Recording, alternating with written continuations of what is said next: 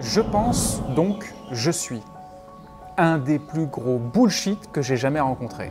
Je m'appelle Frédéric Vincent, je suis créateur du zéro mental, spécialiste du changement rapide et expert en déshypnose. Je ne pense pas, donc je suis encore plus.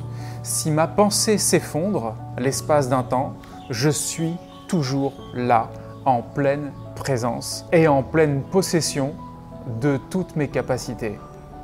Je pense donc je suis une des plus grosses fake news qui s'est propagée dans les esprits de chacun, faisant croire que notre identité se plaçait sur le plan mental. Alors, est-ce que lorsque j'arrête de penser, je n'existe plus? Est-ce que lorsque j'arrête de penser, je ne suis plus?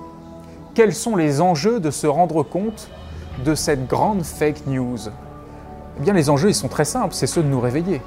C'est ceux de pouvoir nous rendre compte de ce que nous sommes au niveau le plus profond, nos facultés au niveau le plus profond, notre existence au niveau le plus profond, notre pouvoir au niveau le plus profond, notre absolu au niveau le plus profond, notre identité véritable. Et que se passerait-il maintenant si tu observais que ta pensée pense toute seule, même si tu ne le veux pas, et que ta pensée est absolument complètement automatique es-tu un automate? Es-tu cette pensée automatique ou bien celui à qui arrive cette pensée automatique? Te réveiller de cette hypnose profonde, quels sont les enjeux et les possibilités pour toi? Celui qui se libère de la pensée devient libre de tout.